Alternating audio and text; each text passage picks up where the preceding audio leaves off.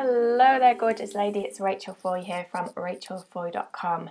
Now, perhaps you've already had a bit of a crap day today, or maybe you had one yesterday, or maybe it was last week, but this is a topic of conversation right now.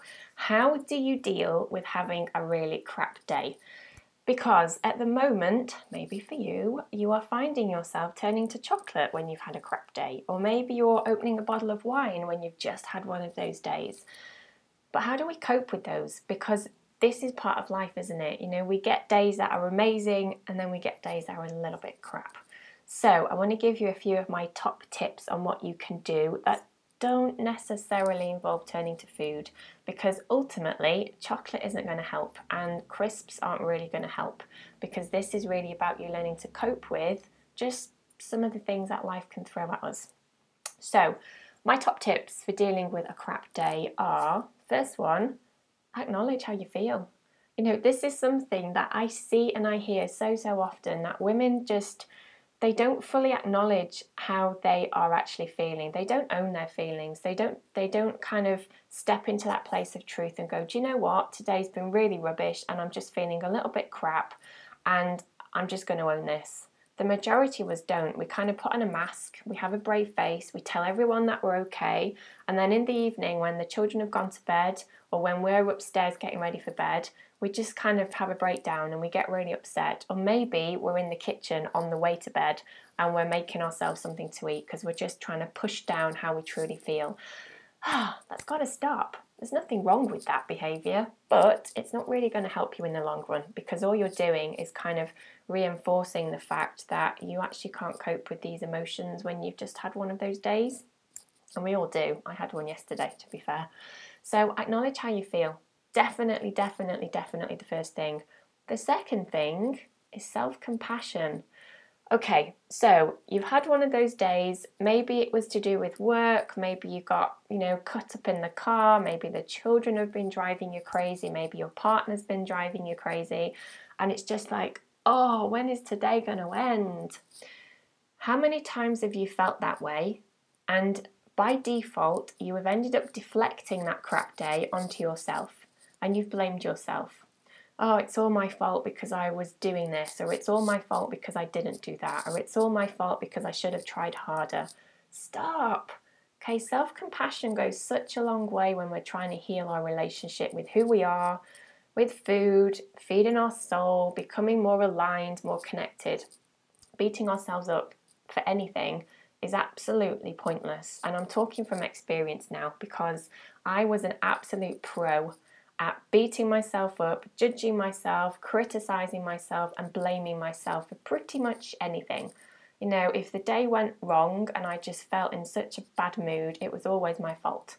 Or if, you know, something happened, it was always my fault. Or, you know, if I got stuck in traffic, it was always my fault. Which sounds ridiculous, but I know that you might be doing the same.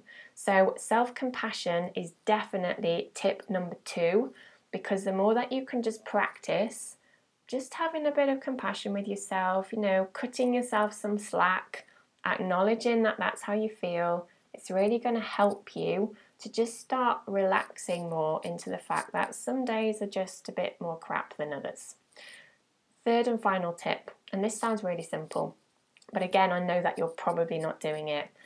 Self care. Okay? Now, if at the moment you find yourself turning to food as a way of coping with the fact you've just had one of those days, even though you might not think this right now, what you're actually doing subconsciously is you're trying to make that habit or that behavior into some form of self care. Because there's a part of you that believes if you eat that chocolate bar on the way home from work, you're going to feel better. Or if you buy that massive bag of sweets from the petrol station on your way to pick up the children, that you're going to feel better.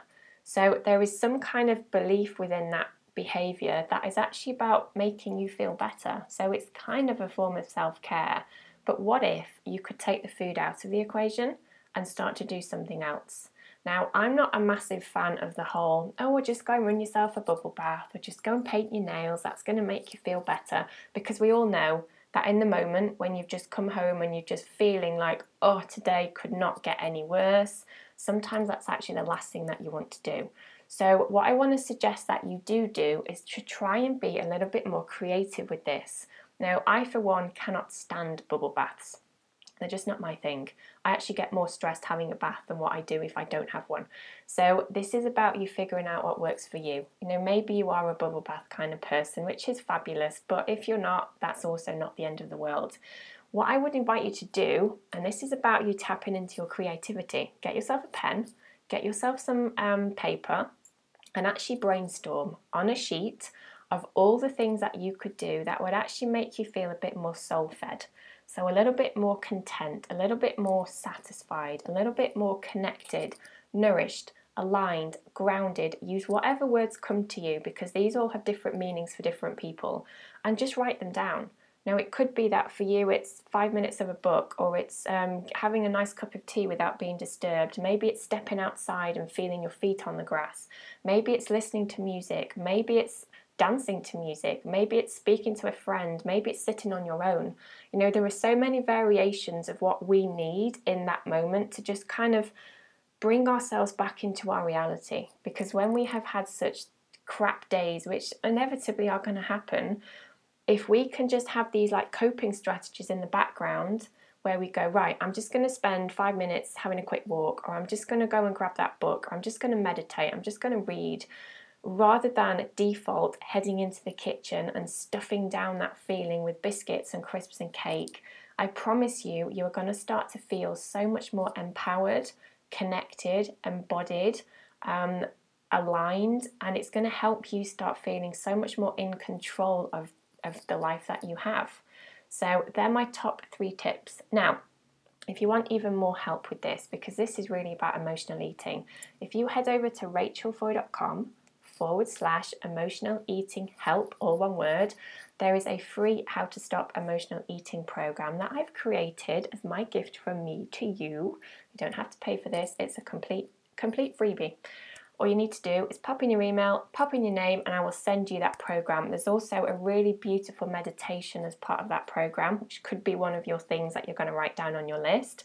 There's also a little workbook for you to be thinking about, um, and there's also a little poster for you to print out and have where you can see it to just remind you of a few really important points should you find yourself with your head in the biscuit tin. Okay, so that's rachelfoy.com forward slash emotional eating help, and I look forward to seeing you over there um, and have an awesome day.